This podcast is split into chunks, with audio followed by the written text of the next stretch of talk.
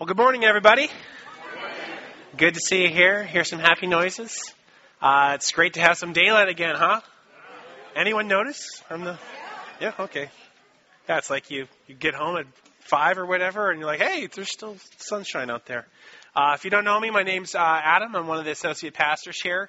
Uh, Pastor Eric is back. He's back in town. Uh, made it safely back from Ethiopia along with uh, John Underwood, uh, one of our elders here, is back in the church today. I think he's teaching upstairs during second service right now. Uh, and then for the rest of our team, they are traveling in other parts of the world, uh, some in the U.S., some abroad, but they, they made it out of Ethiopia safely, and uh, we look forward to hearing a report from them at a later time, probably when they're all together. Um, but I just want to share that with you all. Uh, just before we jump into God's Word, let's pray. Lord, thanks so much just for uh, those great worship songs, Lord, and uh, what a great reminder, Lord. Uh, you say scars and struggles on the way, uh, Lord. Yeah, that's that's our experience, Lord. We know that, and yet we know that you're faithful, Lord. I think that um, even that lyric that said, you know, never once did we ever walk alone. I think that's referring to when the Israelites were walking in the in the uh, wilderness for 40 years, Lord. Um, Lord, thanks so much that uh, you are faithful whether we uh, clearly sense your presence or whether you seem far off. Uh, we thank you for your goodness directed towards us. Um, just as we're tackling a, a, tough passage today, I pray that you'd uh, guard our hearts and, and, give us ears to hear uh, what's going on in your word. Uh, I pray that there would be encouragement and hope and some healing even in the midst of a, a kind of a, a, dark passage here, Lord. Um, but we thank you for what we're going to be reading here, and we thank you that uh, you're just so good to us. Uh, pray this in your name, Jesus. Amen. Uh, well, uh, if you guys were here last week, uh, you might remember that we took on a uh, kind of an obscure passage from the Old Testament, and we were talking about God's character. who is God? What kind of God do we serve exactly? And uh, if you were here last week, you might remember that I made a pretty audacious claim. Uh, looking at our passage, I said, Our God is not the type of God who sees trouble and then walks away. And that's a pretty powerful statement when you think about it. Our God is not the kind of God who can just look at trouble and kind of turn a blind eye and walk away from it. He has an intense compassion to help people in need. And that truth was what our passage last week pointed to. But if you were here, you might also remember that very briefly I dealt with an objection to that truth because, frankly, not everyone would agree with that assessment of God's character. Uh, for a lot of people, they would say, well, you know what? My life experiences just don't add up uh, to that truth about God. Someone might say, well, if, if God doesn't just see trouble and walk away, why do we have so much evil in the world? Why all this mess? Why all the injustice and pain? Why all this bad things? Why doesn't God do something about it?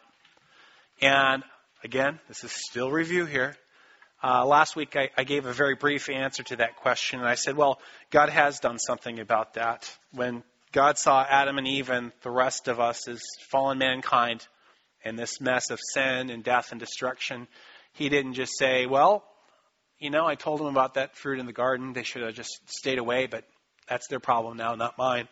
Uh, he didn't walk away, but he humbled himself and took on flesh as Jesus Christ. And he came here into our trap to set us free by dying for us, by dying for our sin, uh, so that we could be reconciled for him. And that's an amazing thing uh, about our faith here. In the words of uh, a Christian philosopher named Peter Kreeft, he says, How can you resent a God like that? I think that's well said. But I think if we're honest, the truth is that at different points in our walk, uh, many of us might struggle with that resentment of God or being angry with Him. And we do so not because of evil in the world or sin in the world or injustice in the world in general, but because of a specific evil or a certain injustice or a named and known dream killer that God has allowed in our own lives for whatever reason. And I'm not talking about your typical kind of run of the mill disappointment here uh, when I'm talking about this. I'm talking about that maybe very small handful of game changing events in our lives where they happen and, and nothing is, is ever the same after that. Uh, it's kind of like your own private 9 11. It might be uh, the senseless death of a young person you know. It might be a false accusation that stains your reputation and, and follows you for the rest of your life, even though it's baseless. I'm talking about the kind of illness that not only won't go away, but just kind of gradually gets worse and eats up your body and your finances. Or for you, it might be the death of that one dream that you've always had. That when you reach a certain moment and you say, you know what? I think that that something or someone that I've always wanted is not going to come around. And I see that now. And these become really for us our darkest hours. When something major like this happens in our lives, we might even get to the point where we have a crisis of faith and we say, hey, I don't even know if I want to follow God if this is how it's going to be. And then uh, we have a new set of questions, basically. Our, our new question is not so much, why doesn't God do something about evil in general in the world? Because we know He has, uh, but we have some other questions. We want to know, well, now that I'm here, what do I do? What do I do when God brings me to my darkest hour? Do we just kind of let our anger or our disappointment boil up and get the better of us and we say, you know what, God, if this is how you're running the universe, if this is how my life is going to be, well, then I'm checking out. There's no point in me praying anymore. There's no point in me making any kind of effort. I'm just going to be like everyone else and let my kind of faith fritter away here. Or is there a better way?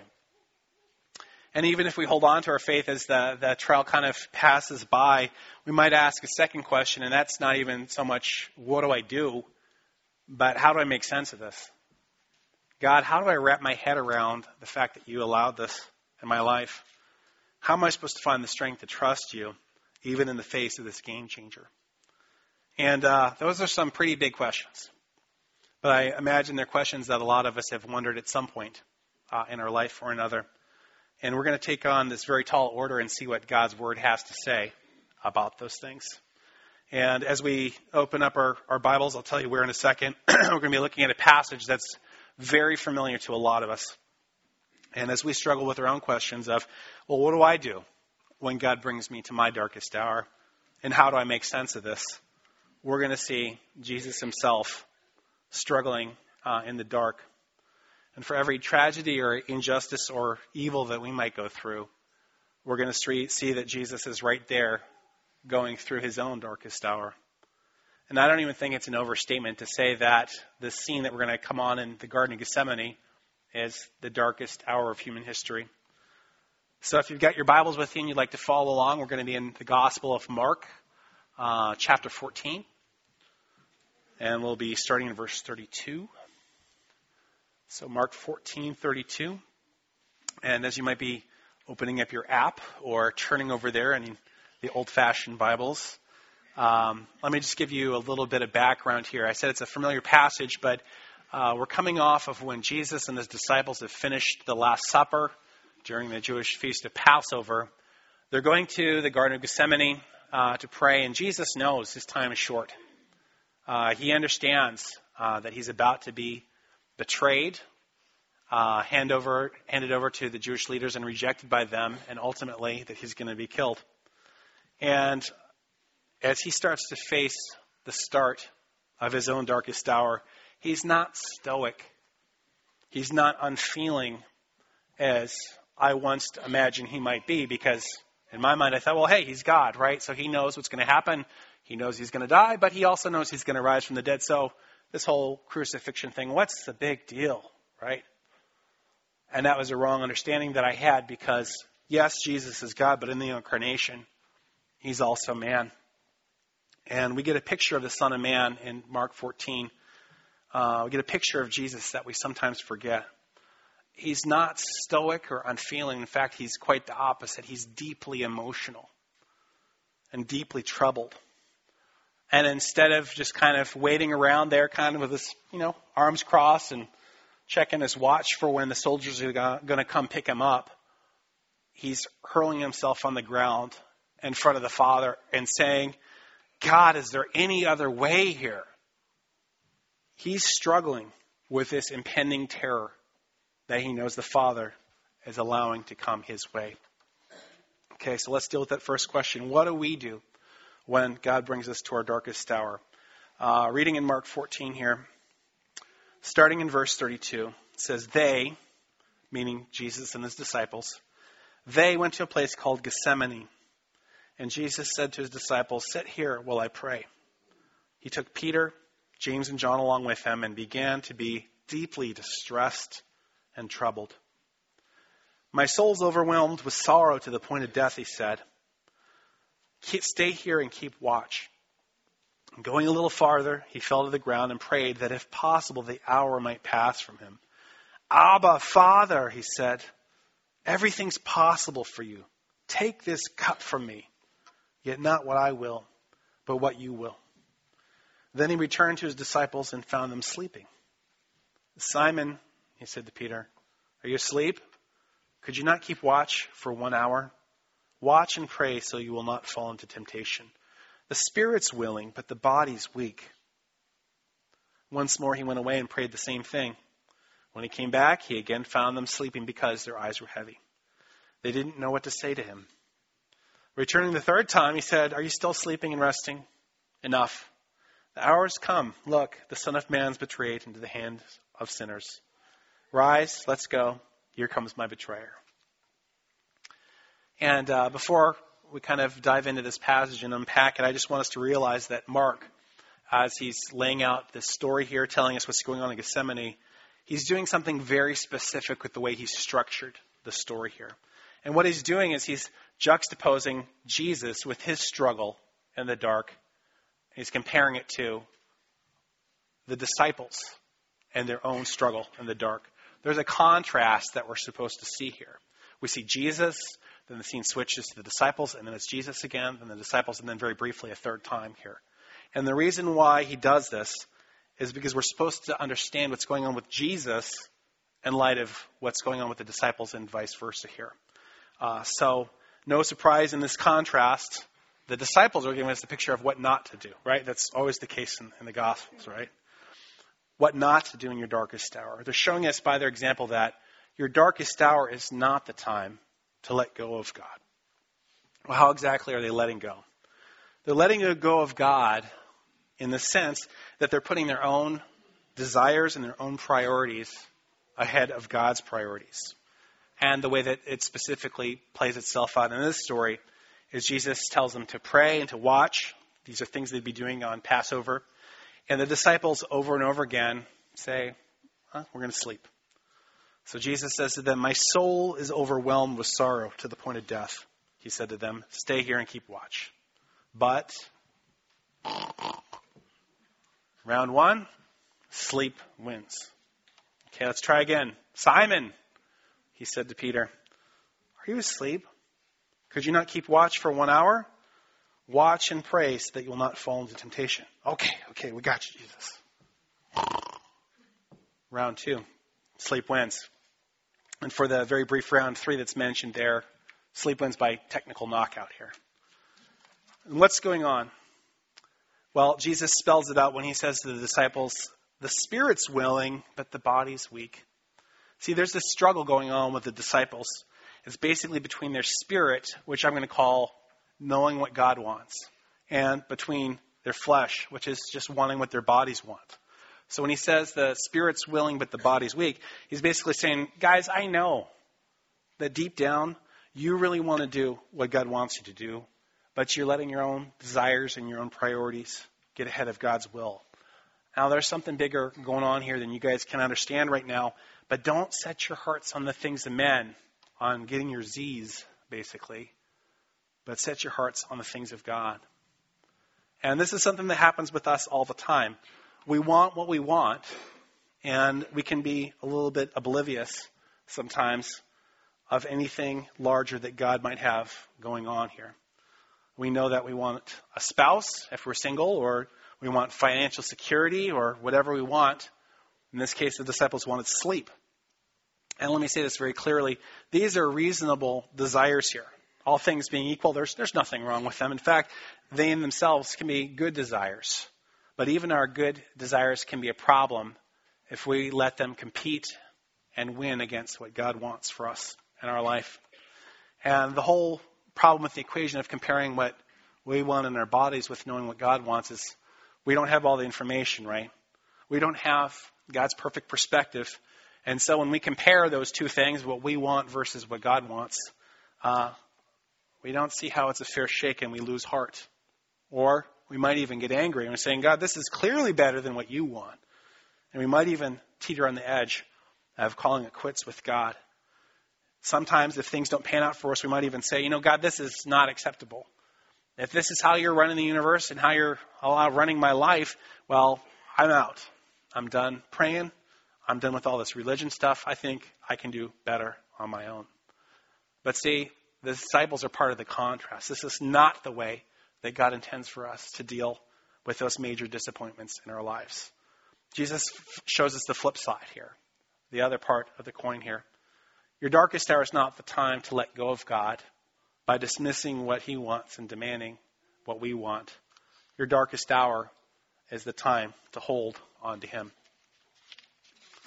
And uh, I think it's very fascinating to just look at the passage and realize that Jesus is having the same struggle here that the disciples are having, right? His body wants something, something in his flesh, and that's at odds with the spirit, knowing what the Father wants here. Let's look at this. Jesus in his body and his flesh here, he wants, he really, really wants out of this darkest hour. Verse 33, reading it again, he says, He took Peter, James, and John with him, and he began to be deeply distressed and troubled. I don't even think that the NIV captures that the best there. The New English Bible translates it a little bit better. Uh, horror and dismay came over him. This is intense emotion that Jesus is feeling here. And, and the bottom line of it is he wants out. It's not a fun thing. And reading in verse 35, it's something absolutely amazing. He says, going a little farther, Jesus, he fell to the ground and prayed that if possible, the hour might pass from him. Abba, Father, he said, everything's possible for you. Take this cup from me. And when Jesus is talking about this hour passing by or this cup being taken away from him, he's basically saying, you know, Father, I really don't want to do this. I know what's coming is ugly and terrible and horrible beyond imagination. So if there's any other way possible to save mankind, let's go with that. Let's go with that plan and, and leave this whole uh, suffering way out of it. I'm pleading with you here. Don't make me go through this. And then, in the midst of his anguish, as he's in his darkest hour, we hear those words that we know so well. But, or yet, not what I will, but what you will. So, for Jesus in this grand battle between his body and spirit, his desire to please the Father beats out his very strong and very understandable desire to just to get out of the situation. And the language that I used here in the sermon outline uh, is that Jesus doesn't let go of God into his darkest hour by seeking after what he wants in his flesh, but he holds on to the Father. And, and the sense of that is that he's seeking after what the Father wants. Jesus puts his trust in the Father and he surrenders his will. I want to just look at those two words, trust and surrender here, right? Jesus trusts the Father because he understands his love there. He says, Abba, Father. These are terms of closeness intimacy, knowing the Father heart of God. He understands God is loving, right? And he trusts in the Father's power, saying, hey, everything's possible for you. It's not the first time he said this in Mark's gospel. He has a trust in God, knowing his love, knowing his power. And yet, he doesn't just kind of say, Yeah, I trust you. I'll give you lip service on trust, but I really still want my own way. He follows it up with surrender. He says, Not what I will, but what you will. And that trusting surrender is the answer to that first question we asked. What do you do when God brings you to your darkest hour? You trust in Him and you surrender whatever that thing is that you need to surrender. And this contrast between Jesus and the disciples is telling us that these game changing moments in our lives, they're not the time to say, No, God, I want my way, and that's just the way it is. But those are the times we need to just remember who He is in his character and his power and surrender to him Even though it might not make sense, even though it's really hard, we trust and we surrender. So that's the answer to the what do we do question. But let's be honest here. Trusting God, surrendering to Him, that's not always the easiest thing to do, is it? Even in the best of times. I mean, how much more so if we're drowning in a lot of legitimate pain. So I want to just briefly touch on that second question that we have here uh, that at the beginning of the sermon is, okay, God, you want me to trust you, you want me to surrender to you. Okay, but to use the phrase of Pastor Eric several weeks back, help me, right? Help me. We need some help to understand that. How do I wrap my head around this? Lord, can you tell me why this terrible thing happened in my life? And really, when we're asking those kind of, you know, help me understand questions, I really think what we're saying is, how can I trust you, God, in the light of this game changer? And uh, I'll be blunt with you. I don't just have a, a bag full of one to one answers for all the specific pains, the specific issues in people's lives here. Um, uh, key example here in my own life about 18 years ago, my uncle Mike uh, was murdered uh, he was shot dead by a man he didn't even know. And um, what made that really bad was about just a year and a half, two years prior to that, he had gotten his life cleaned up and turned around, became a believer in Jesus, and things were going really well for him. Looked like he had his whole bright future ahead of him. And not shortly after that, uh, he was gunned down and gone. And I was talking with my mom recently about his death, and I said, Mom, you know, it's been almost 20 years since Uncle Mike was killed. Do you see any good that came out of that? And we kind of thought, and speculated a little bit, and in the end, we just had to kind of shrug our shoulders and say, you know, we really don't know. And uh, that's how it is sometimes. We don't always get those satisfying and clear one to one answers of why did such and such happen. But just because that's the case, that doesn't mean that Scripture is silent about, well, how do we come to terms with losses like these, like the death of my uncle? How do you wrap your head around loss?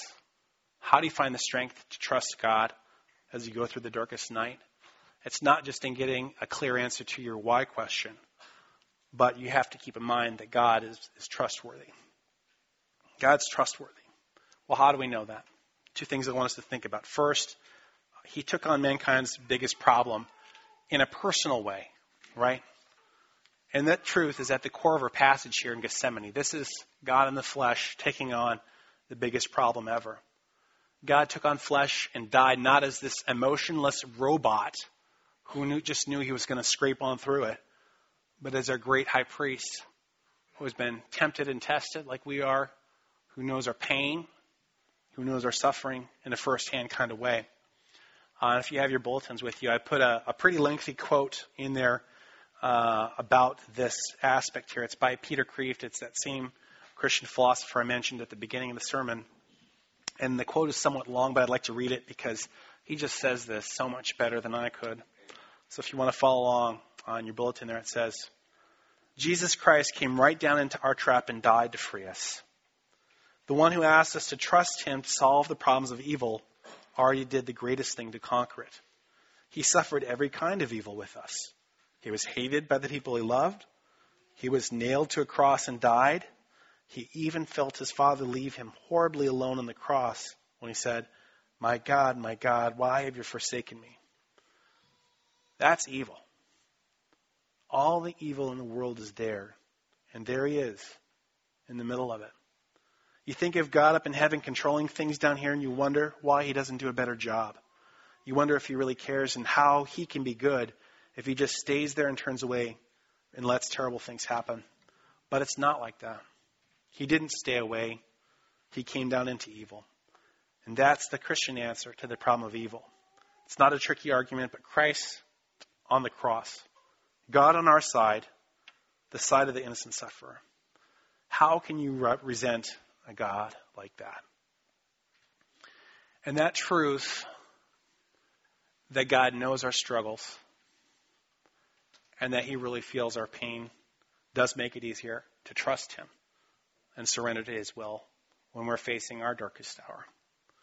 And there's one other aspect I want us to think, uh, other than uh, his solving the biggest problem in a personal way, we need to remember that God often has bigger purposes in mind than we often see. And this is all wrapped up in those two little words in our passage, your will. He says, not my will, but your will be done. God has a will, uh, and He'll allow things sometimes that we don't often understand. Uh, but we are fortunate enough that sometimes in Scripture, God will give us a glimpse of some of those bigger purposes that He's allowing, uh, that is, by letting bad things happen. Uh, sometimes we see in Scripture that God allows us to uh, suffer bad things or trials so that our faith or that our character is developed. Uh, we read this in 1 Peter chapter 1, verse 7. He says, this is Peter talking to his audience. He says, These trials, right? Trials are bad things. These trials have come so that your faith of greater worth than gold, which perishes even though refined by fire, may be proved genuine and may result in praise glory and honor when Jesus Christ is revealed. Trials sometimes are allowed to develop our faith. And we see the same thing in the Apostle Paul's life, right? I mean, uh, he prays three times for this thorn in his flesh, whatever that was, to be taken away from him. And God basically says no to him. Why? Well, that character trait in Paul of having him depend on God's grace and trusting God was more important in God's view than taking that thorn of his flesh away. So that's one thing is, is it helps develop us and our character in our in our uh, faith. And sometimes we can see in Scripture God will allow bad things to happen for the benefit of others. If you think back to Joseph and the book of Genesis, right, he gets thrown in a pit by his brothers, sold as a slave, and I'm sure he's not thinking at the time anything real happy clappy. He's probably thinking, what on earth is going on here? made no sense at the time. And yet, as the story pans out, he gets some perspective. He sees how God had allowed this to happen to help others. And he says to his brothers, The thing that you intended for evil, God intended for good. And the entire ancient world at that time was saved because they had food during a famine. And this is back in our Gethsemane passage as well, right? The Father has a bigger purpose that we're aware of because we know the end of the story. And allowing Jesus to die and suffer on the cross through the world's darkest hour and the world's greatest injustice, God worked in bringing out the greatest blessing by reconciling man to God. And that's no small thing. Uh, so those are some of the bigger purposes that God has. Now, as great as those examples are, examples are, I do think we need to be a little bit sober here and admit that uh, we don't always get to see the purposes there. Job suffered greatly, if you've read through Job. And he's not exactly given this one for one direct answer of, well, this is why this happened in your life, Job. We're still left scratching our heads a bit uh, at the end of the book of Job. We don't always get that color by number answer to our questions. But when we're in our darkest hour, it does become easier to trust God and surrender to His will when we see how He personally cares for us so much that He would suffer for us and when we can get a bigger perspective of how He can and, and does turn evil around for good and for bigger purposes than we might imagine. So um, we're going to wrap up the sermon, but we're going to do it in a little bit different way than normal. I'm going to ask Peter in a second here to put on a song um, by Rich Mullins uh, called Hard to Get. Uh, it's possibly my favorite song of all time. I have to think about that before I can put that out there for sure, but if you're not familiar with the song, the background of it is uh, Rich Mullins wrote the song shortly before he was killed in an auto accident.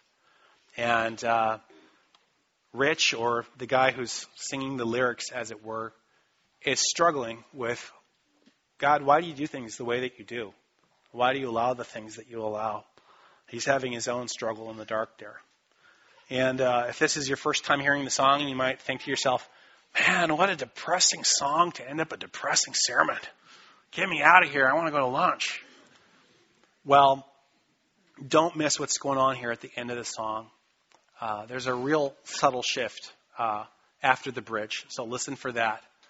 Rich, or again the guy singing, has a change, and there's a place where he comes to, to trust in God and understand who He is. And there's a place in the song too of surrender. And with that trust in God's character, with that surrender to His will follows a peace uh, that can carry him through. And that's where I want us to be here. I hope that our application will be the same that if we're finding ourselves in our darkest hour, that we don't just say, you know what, God, I want my way or I'm out.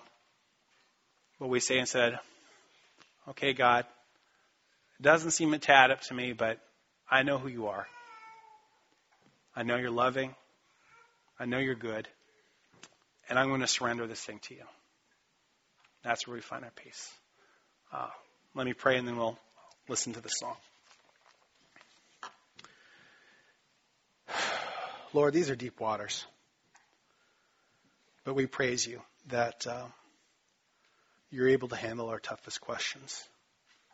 And Lord, just like uh, you know, a parent of kids, Lord, uh, our kids don't always see or understand the whys of why we do things. Um, that's how it is with us and you, Lord that we just don't understand a lot of times, Lord, and that's frustrating. But thank you that you're big enough to handle that, Lord. Thank you that you're good enough to handle that, Lord. Um, help us, Lord. In, in preaching this today, Lord, my, you know, my hope is not to scratch on old wounds, but Lord, that you'd bring healing. So please bring healing to people. Um, give us the way forward as we trust you and surrender. We love you.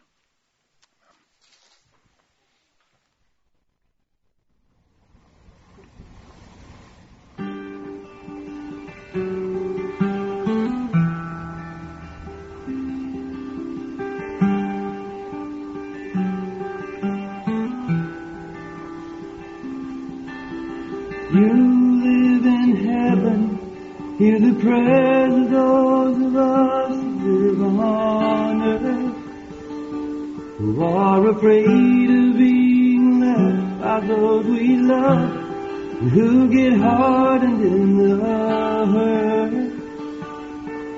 Do you remember when you lived down here, we all scream to find the faith to ask for daily bread? You forget about us? Do you have flown away? Well, I memorized every word you said. Still, I'm so scared I'm holding my breath. While you're up there just playing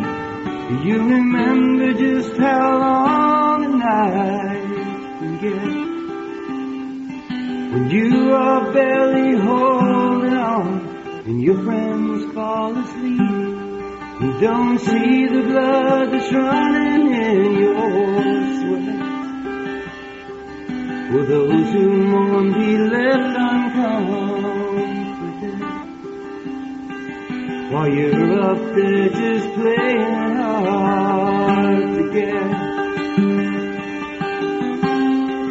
And I know you bore our sorrow.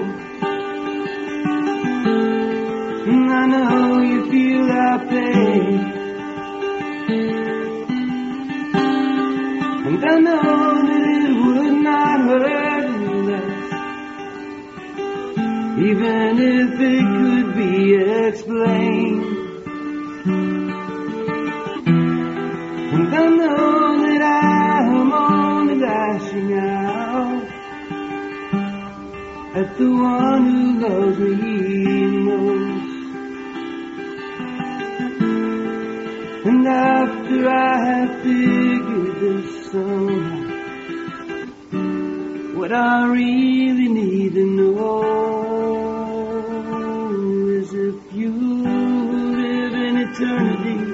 hear the prayers of those of us who live in time. We can't see what's ahead and we cannot get free from what we've left behind. I'm reeling from these voices that keep screaming in my ear. All these words of shame and doubt, blame and regret can't see how you're leading me unless you let me to where I'm lost enough to let myself be led. So you've been here all along, I guess. It's just your ways and you are just plain hard to get.